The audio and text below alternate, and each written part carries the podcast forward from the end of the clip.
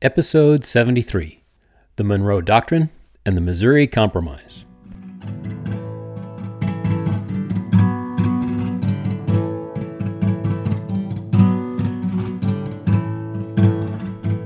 Hi, my name is Clayton Mills. Welcome to A Short Walk Through Our Long History, a podcast where we look at the events of history and examine how those events shaped our modern world.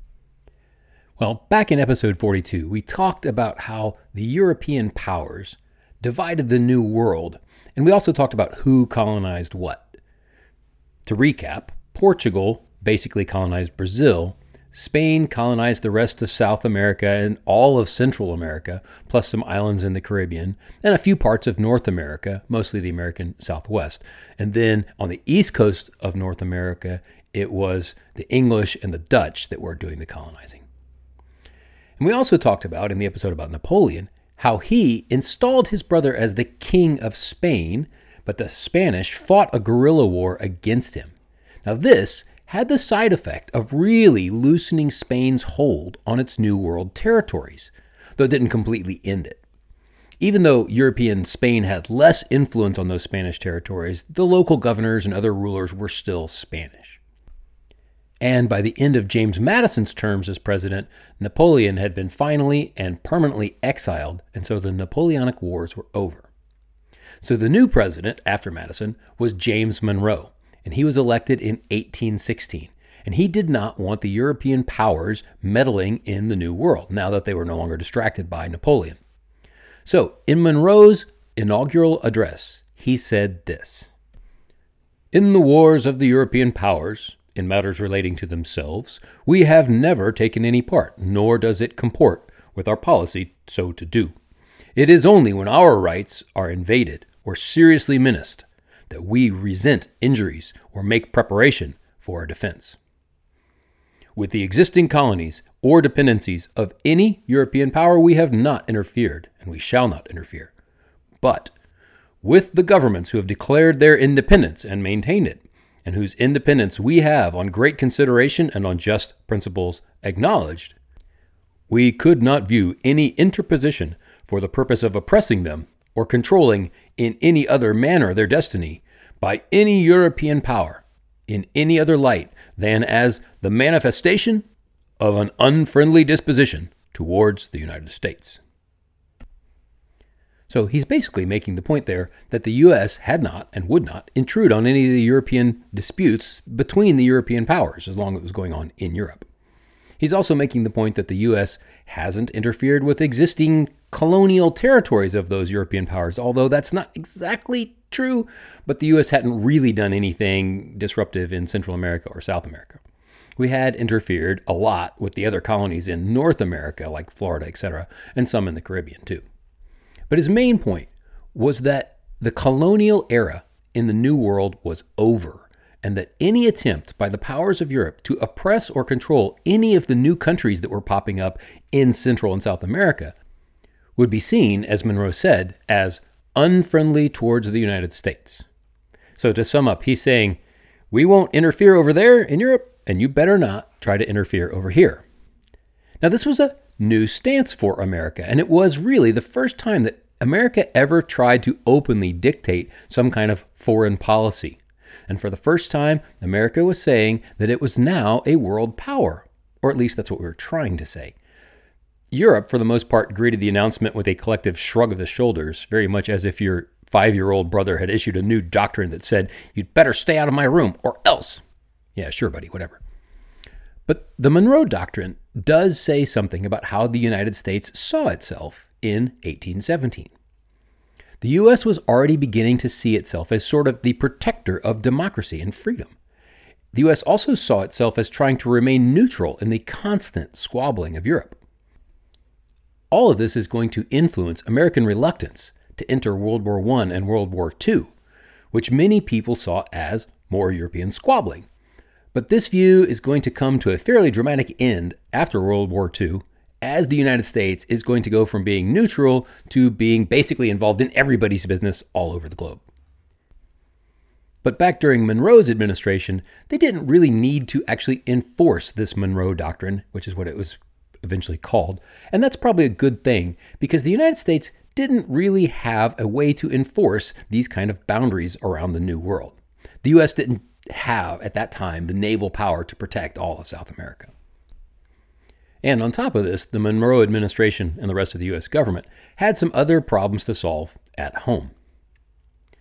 Well, south of Georgia, the territory of Florida was nominally controlled by the Spanish, but they had sort of ceased paying much attention to it, except for a few towns like St. Augustine and Pensacola and a few other towns. Much of the territory was really still under the control of the Seminole tribe, who were led at the time by their chief, Osceola. The Seminoles put up a well organized resistance to ongoing efforts from American settlers to try to occupy land in the north part of Florida. Lots of settlers were killed and their settlements were often burned. In 1817, in an attack that came to be known as the First Seminole War, General Andrew Jackson led a U.S. force that scattered the Indians in North Florida and burned a lot of their villages. The U.S. force also occupied Pensacola and some other Spanish towns. And this effectively ended any Spanish control in Florida. And in 1819, Spain ceded control of Florida to the United States. General Jackson and the U.S. forces had two more wars with the Seminoles, eventually driving them into hiding in the Everglades swamp and driving others off into a U.S. Indian reservation near Louisiana. During the Second Seminole War, the Seminole chief, Osceola, came to a U.S. fort under a white flag to negotiate after receiving assurances that negotiations would be carried out in good faith. Instead, he was arrested, imprisoned, and eventually killed by the U.S. forces. This did end most of the organized resistance from the Seminoles, though they kept fighting using guerrilla tactics for a few more years. All of this eventually puts the U.S. in charge of Florida, which becomes a U.S. territory in 1822 and then became a state in 1845. But this story also illustrates how the U.S. treated the Indians from this point forward. Like I said last episode, previous to the War of 1812, it had been mostly settlers or local militias versus the Indians. But after the War of 1812, it was the U.S. government versus the Indians. And this is going to go very badly for the Indians, even up to today. Now, this relationship between the U.S. settlers and the Indians is a very complicated thing with a lot of layers to it. But the part that really makes it troublesome is the glaring contradiction between, on the one hand, the ideals of the United States, which include life, liberty, the pursuit of happiness, the rule of law, democracy, etc., and on the other hand, the U.S. behavior towards the Indians, which basically violated all of those ideals. The U.S. dealt with the Indians by driving them off their lands, forcing them to walk hundreds, maybe thousands of miles to reservations on basically unusable and unwanted land, killing off many of them, and generally dealing with the Indians in underhanded, deceptive ways.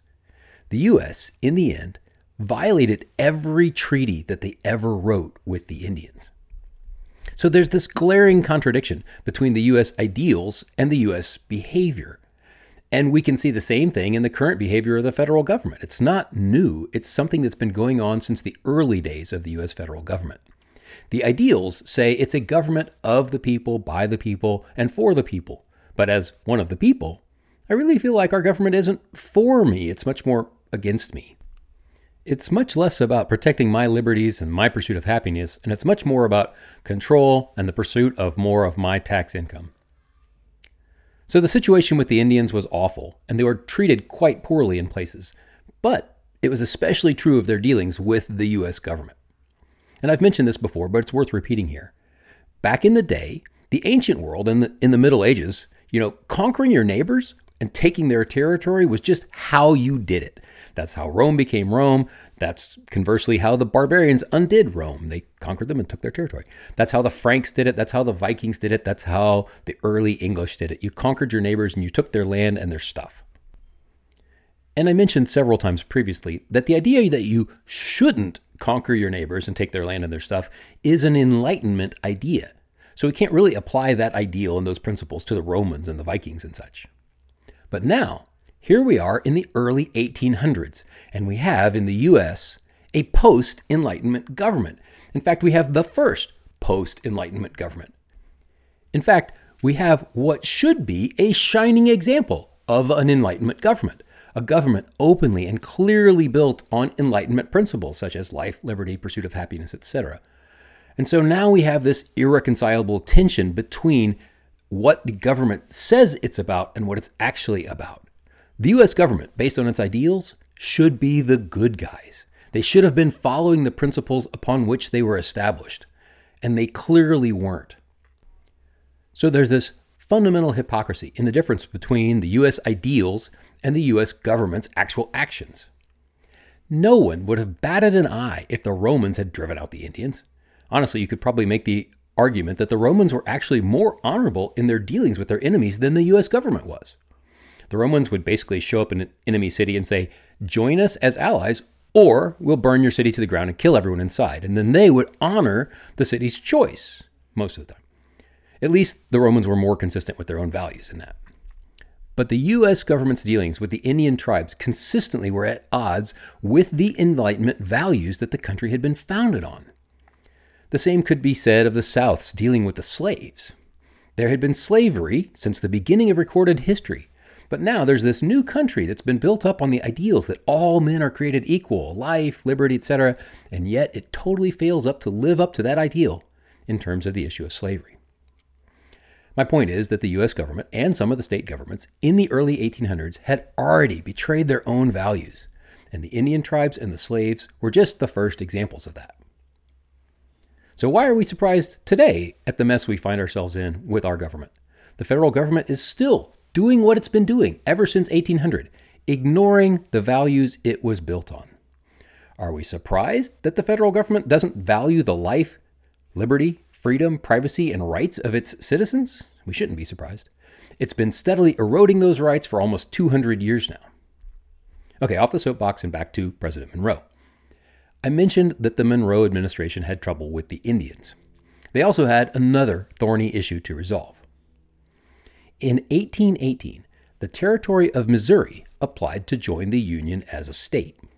Now, Missouri was going to be the first state west of the Mississippi River, and there were a substantial number of people in Missouri who wanted to make slavery legal there. Although at the time there were not actually that many slaves in Missouri.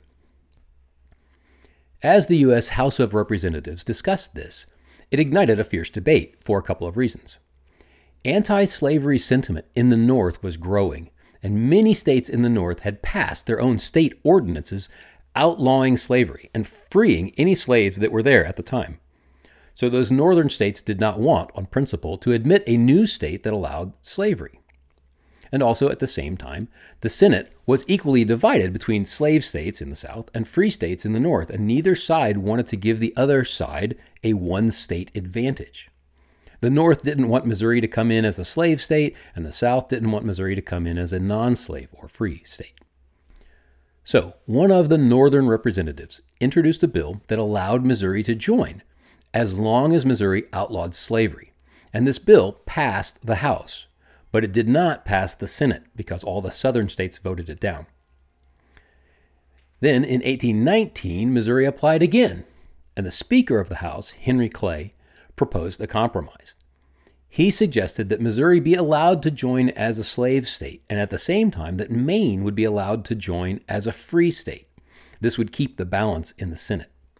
As part of the compromise, a line was drawn on the map, extending west from the very bottom border of Missouri, saying that all new states north of that line would be free states and all states south of that line would be admitted as slave states. That line was drawn at 36 degrees 30 minutes north latitude, and it ran all the way from Missouri to the Pacific. Now, this compromise became known as the Missouri Compromise, and while it sort of solved the problem at that moment, all it really did was kick the can down the road and make it a problem for the next couple of administrations. And no one was really, really happy with the compromise.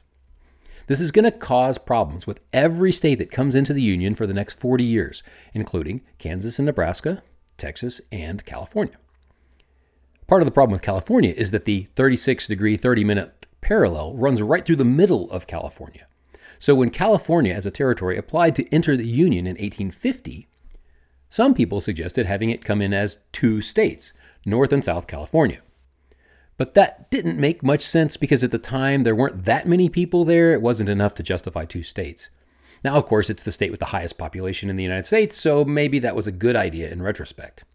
But eventually, California was admitted as a free state, but it had to, as part of its agreement to join the Union, it had to send a pro slavery senator to the Senate. Doesn't that sound already like a violation of the idea of state sovereignty? It does to me. Man, slavery is going to make a mess of this democracy. Just watch. I maybe should have mentioned this back in the episode on the Industrial Revolution, but since I missed it, I'll say it here.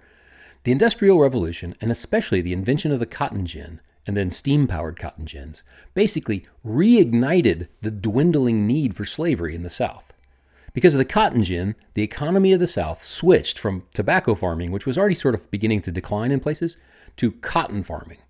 And cotton farming was even more dependent on slavery than tobacco farming had been. If it hadn't been for the massive increase in the demand for cotton, slavery might have just died out on its own. But it didn't, and it's going to be a thorny issue for the Union for the next couple of administrations, and an issue for the nation even up to the current day.